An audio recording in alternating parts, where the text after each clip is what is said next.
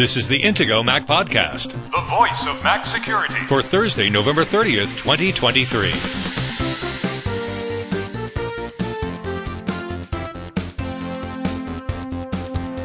This week's Intego Mac Podcast security headlines include The Chrome browser just got another update with security patches for serious vulnerabilities. The number of updates it's received already this year may surprise you. A new Bluetooth vulnerability has been discovered that could allow hackers to listen in on your personal audio. And how much personal information are you actually transmitting when you share your contact info using Apple's NameDrop feature? Now, here are the hosts of the Intego Mac podcast veteran Mac journalist Kirk McElhearn and Intego's chief security analyst Josh Long. Good morning, Josh. How are you today? I'm doing well. How are you, Kirk?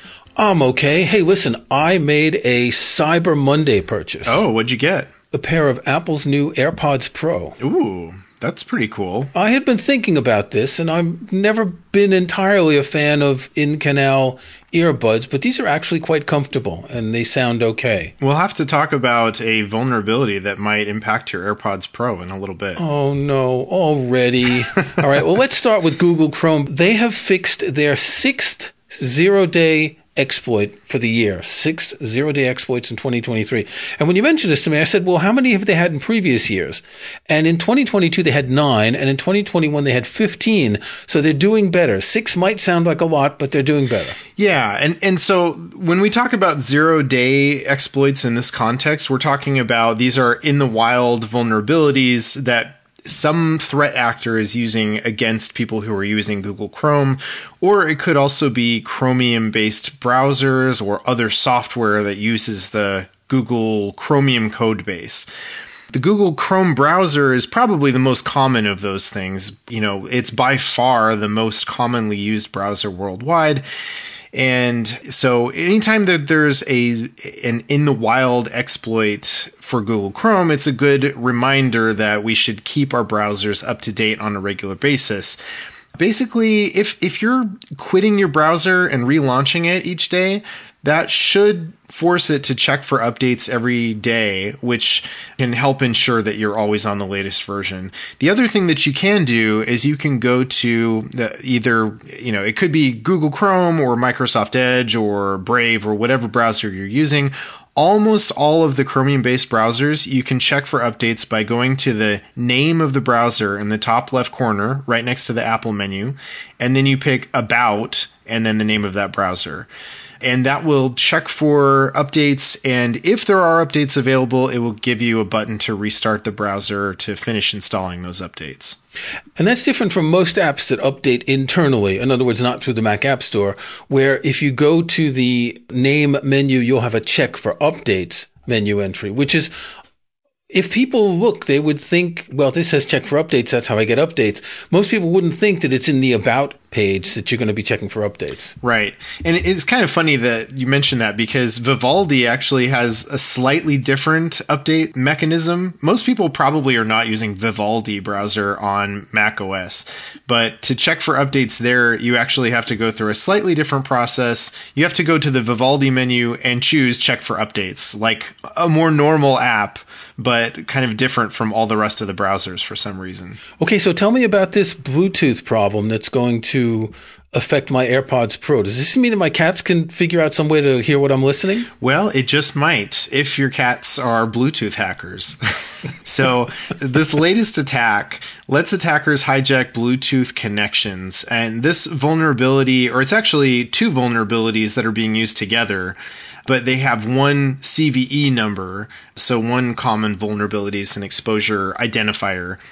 But this impacts Bluetooth core specification 4.2 through 5.4.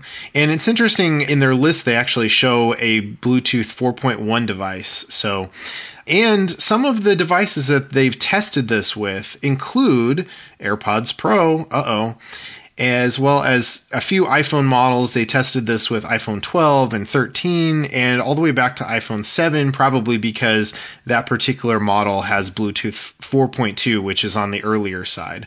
So they were probably just testing a range of devices. Okay, worth pointing out that this is the AirPods Pro first generation that's tested here, and I have the new ones, the second generation, which are not on the list. They're not on the list of devices that they tested. However, they say that this basically impacts all Bluetooth devices. So there's actually a series of attacks and th- that are collectively named BLUFFS. And these attacks can break the secrecy of Bluetooth connections, allowing for device impersonation and man in the middle attacks. So basically, yeah, somebody could intercept Bluetooth communications that are supposed to be for you and listen in. For example, if if you're using Bluetooth for audio, they could listen in and and hear the things that you're supposed to be hearing on your Bluetooth headset.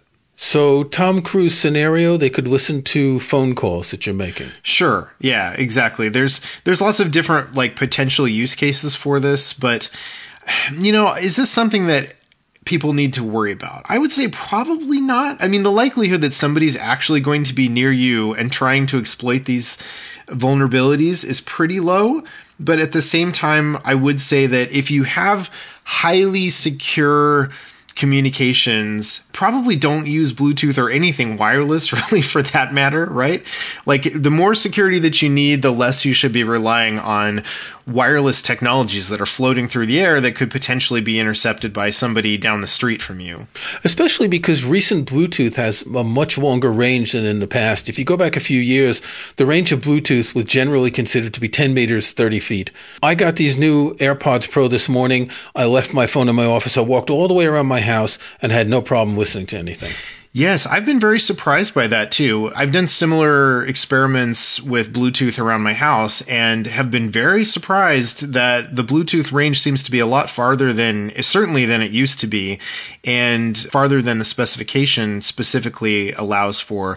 But the other thing is and most people don't know this, you can often extend the range of wireless technologies, whether it's Wi Fi or Bluetooth, by using boosters. And so if an attacker is like, you know, across the street from you, they could be in another building or, you know, completely, you know, a block away and still be able to potentially intercept some of those communications.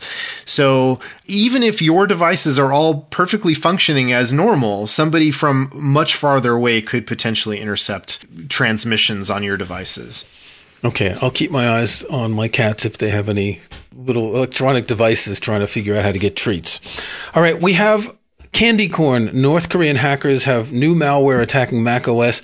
They're really focusing on cryptocurrency people and I hate to say it, the usual targets is it, it's where the money is. So if you're doing anything with cryptocurrency, you got to be really careful what you download.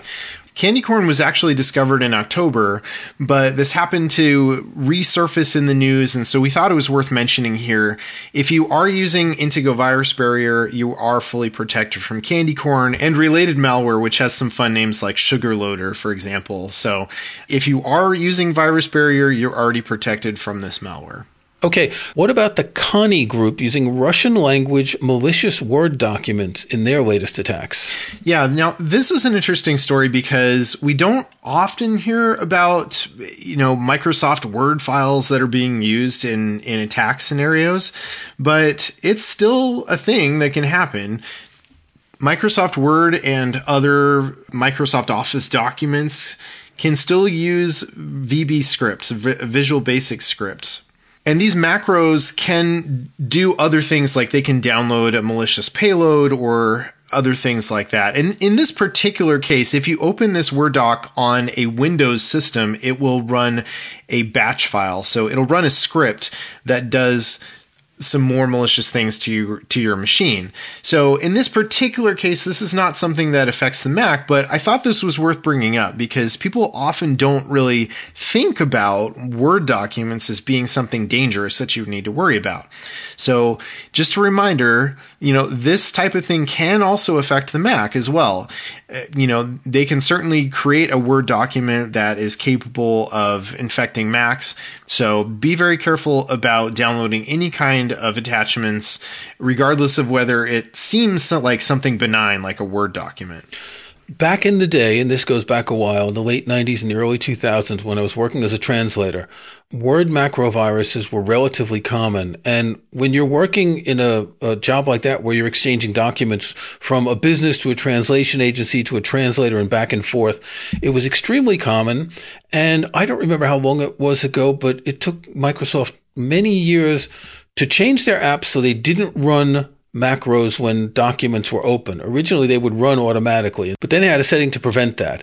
But that was probably the most pernicious malware on Macs for a very long time.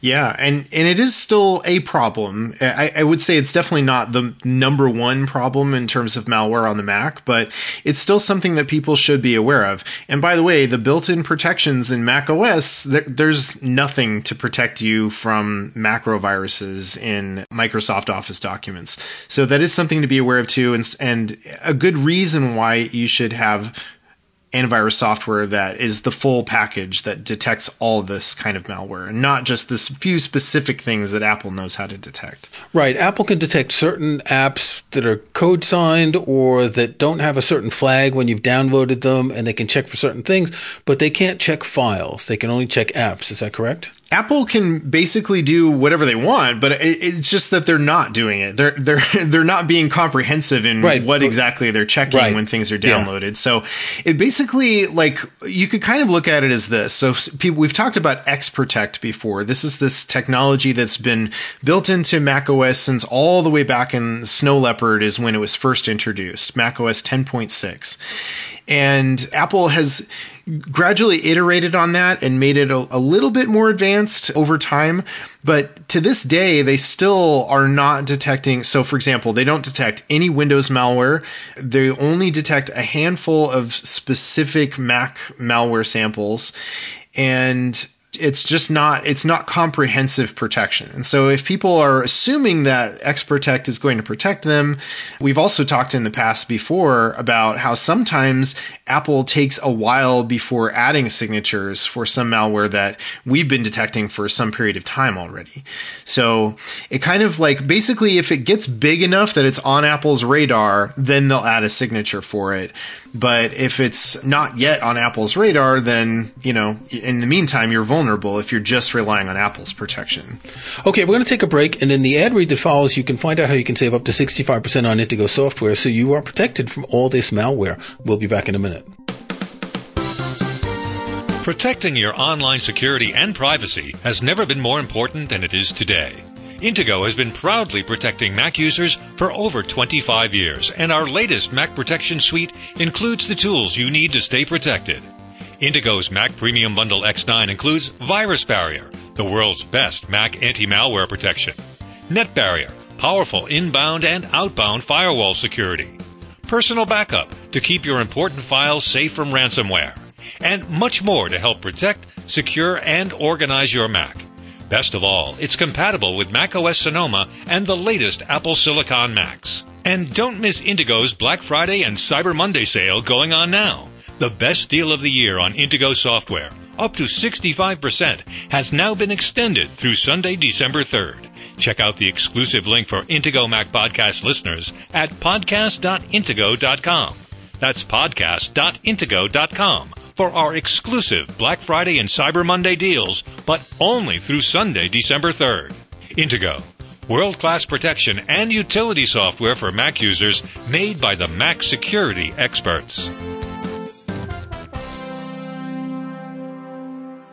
We want to briefly talk about running beta software on Mac, iPhone, iPad, etc. And what prompted this was an article that was published today by the developer Rogue Amoeba. We use Rogue Amoeba's Audio Hijack to record this podcast. In fact, most podcasters on the Mac use Audio Hijack. They reminded users that beta software is dangerous and beta means bugs. And they talk specifically about the most recent uh, macOS 14.1 beta update, which as they say, interrupted significant functionality in the then current versions of our apps two years ago, three years ago, five years ago, we wouldn't have had to talk about this. But since Apple made it possible for anyone to go into the software update settings of their Mac, their iPad, their iPhone, and choose to download beta software, it means a lot of people are taking risks just because they want to be on the cutting edge, but they don't realize that these risks could be serious and that this could prevent them from using their devices. So we're going to link to an article on the Intego Mac Security blog about how to use beta software, but be careful. This isn't for everyone. Right. It, think of beta software instead of the cutting edge, like think of it as the bleeding edge, right? like this is the the problematic zone. So be beware that yes, you might get to try out some features and functionality before they're generally available to the public, but that also necessarily means that there's going to be a bunch of bugs. That's the whole reason why beta software exists is to get a small group of people to start testing that software to make sure that there are no major issues before they release it to the general public. So that is something to, to be aware of. I, I definitely don't recommend installing beta operating systems on your main device. In fact, that's why I never install iOS betas. Whenever there's a, a new version of iOS coming out soon, I always use a backup phone, a, a device that is specifically not my main phone that I'm, I can test the new operating system on.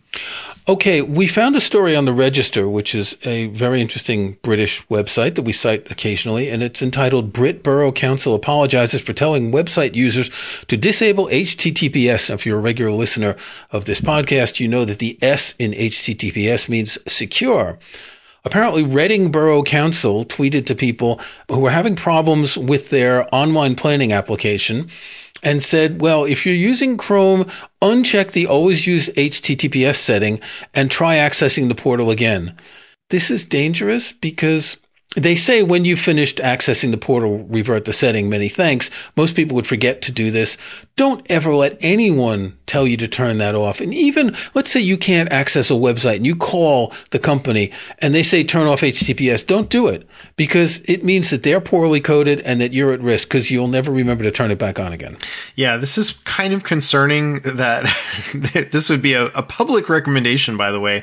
So this was in response in reply to someone, but nevertheless, it shows that their IT department presumably was like telling the social media manager to tell people this as a solution to the problem, and it's like, oh, yeah, that's not such a good idea. So what should have happened, of course, is that they should have improved the security of their website so they wouldn't it wouldn't be necessary to tweak any settings in order to access the site. So I use Plex. Plex is a media management tool that you can use to play music and videos, and I use it to hold all of my Blu-rays and DVDs that I've ripped on a Mac Mini that I stream to my Apple TV. I'll link in the show notes to some articles about ripping Blu-rays and DVDs on the Intego security blog. Plex is really useful because it kind of, it's the wrapper for watching videos. It organizes them with metadata, with actor info, and sometimes even shows trailers. So Plex came up with this wonderful idea to tell your friends what you've been watching. So you can add friends on Plex and you can actually share your library with friends, which doesn't sound totally legal. And Plex has always been piggybacking on the not totally legal. But imagine you've got a network of friends and you're all sharing your libraries and that every week all your friends get an email showing what you've been watching. Now, maybe you're just watching the latest, you know, Tom Cruise movie, or maybe you're watching things you don't want your friends to know about. One of the problems is they introduced this new feature Plex is saying it's an opt in, but it's not. We're going to link to an article on TechHive where you see a screenshot about this. After the update, your settings are changed and you click the finish button to accept it. And if you're not paying attention, you don't realize that they've changed the settings. So it's really opt out because you have to click to choose private instead of friends only.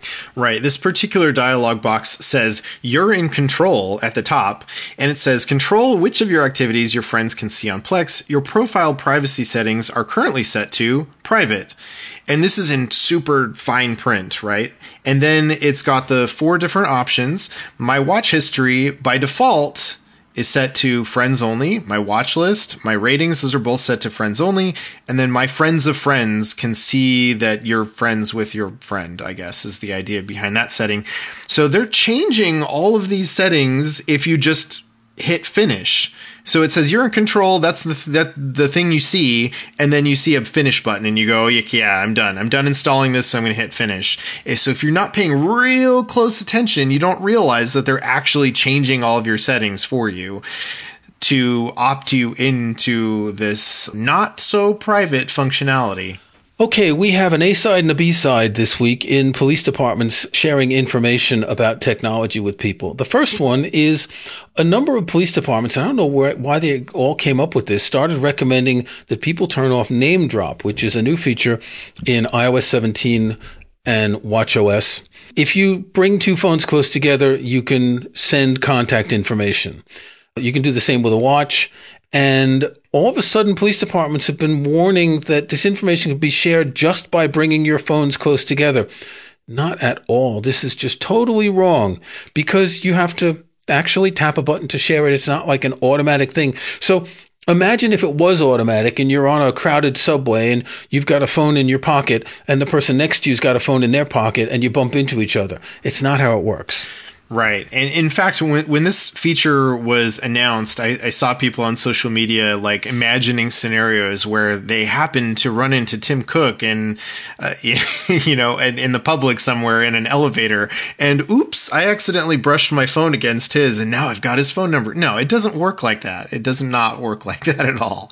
And, and it, quite intentionally because you don't want people to bump into you on the subway and now they have your phone number, right? That doesn't make any sense.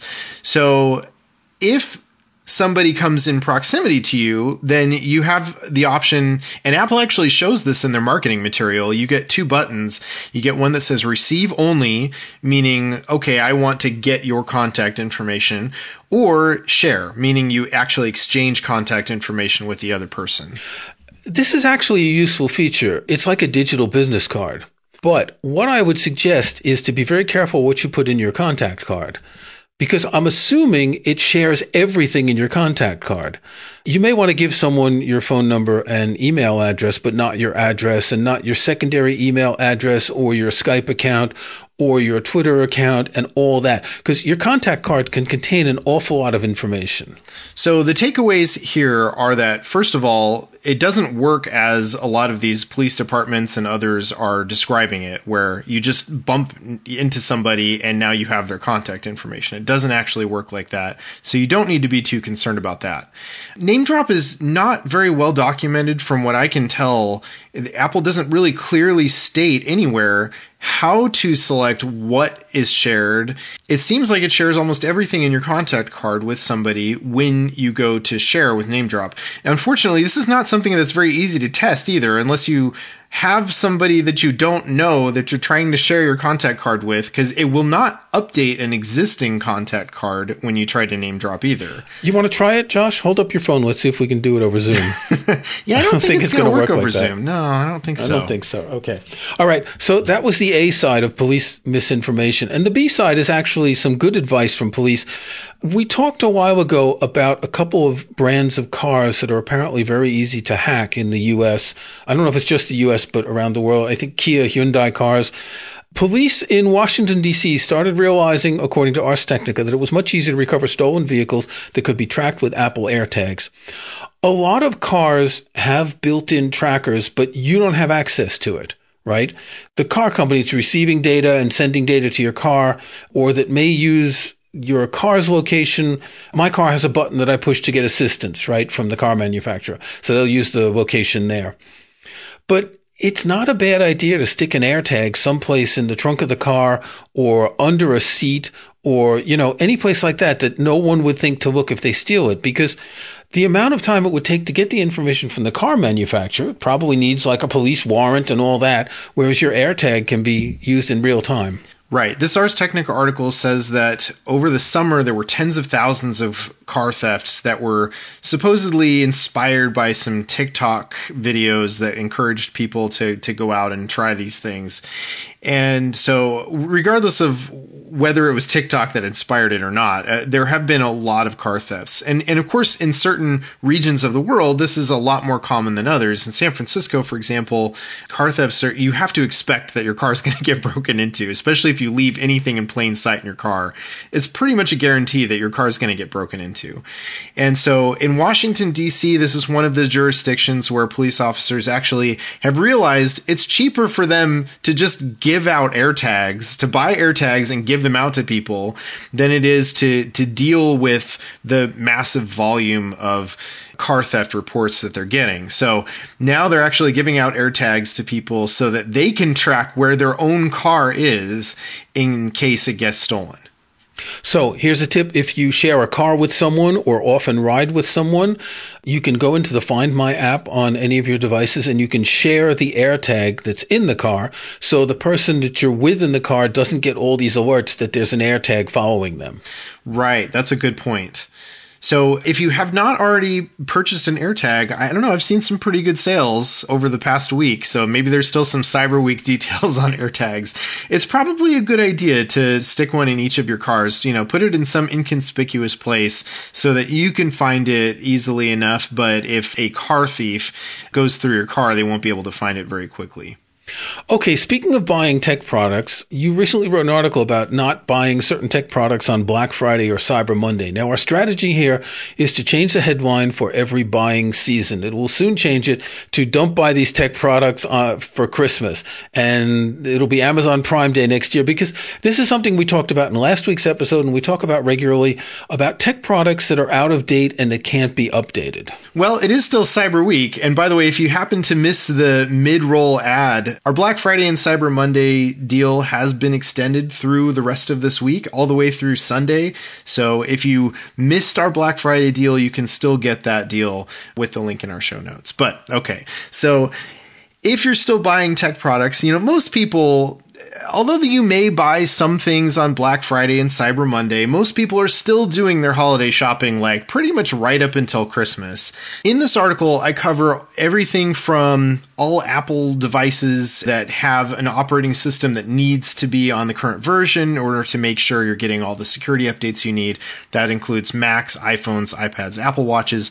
I also talk about Android and Chrome OS devices, Wi Fi routers, as you said, this is something people should think of all year round. If they're looking to buy things, if they're going on eBay, if they're buying refurbished devices, there's no point buying something that's going to be, it's going to put you at risk in a year or two.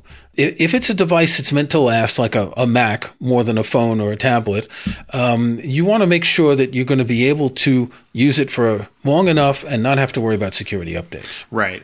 To break this down a little bit further, let's talk about the Apple devices. And we don't need to go into too great detail here because it's pretty simple advice overall for Apple devices, my recommendation is that you try to buy an Apple device relatively soon after it's released. If you want to buy an older generation Apple device, then keep in mind kind of approximately how long you're likely to get security updates for that device. And, you know, so for example, if you're buying a year old device, then, you know, on something like a Mac, where Apple usually releases OS updates for particular Mac models for about about roughly five, six years or so after that Mac model is released. And so if you're buying a year old Mac, take off like 20% or so of the price if if you can get it around that price point i feel like then it's pretty reasonable to to buy it at that point also it doesn't really matter so much if you're going to be buying a new for example an iphone every 2 years anyway then it's perfectly fine, I would say, to get a two year old iPhone if you can get a really good deal on it. Because you know that Apple's going to be releasing security updates and the latest iOS versions for it for at least another couple of years until you're likely to buy a new phone. So this makes me think of something. When I bought my M1 iMac, I swore to you that I would keep it for five years. But what's going to happen when I get to that five year point? Is it going to be close to its end of life for OS updates, which means that if I try to sell it used, actually, it wouldn't be fair to sell it to someone thinking that they may not be able to update it in the next couple of years and get security updates. A lot of people do tend to sell their devices even past the point where Apple's still releasing the latest operating system updates for it. I mean, if you look on something like eBay, you'll find all kinds of Macs that are much, much older than Apple is currently supporting. You know, right now, the earliest Mac that Apple supports for macOS Sonoma is the iMac Pro, which came out in 2017. Everything else is 2018 or later. Some are 2019 models, even. So if you're buying a, a 2017 Mac, for instance, other than that iMac Pro, you're not going to be able to run macOS Sonoma on it. Well, at least not without third party hacks. We do have an article on the Mac Security blog where we explain how you can do that. But you know, with M1, th- this is actually pretty interesting to talk about because we don't know yet what's going to happen. My assumption is that sometime within the next couple of years, Apple is going to start only supporting M1 or later Macs with the next, you know, version of Mac OS.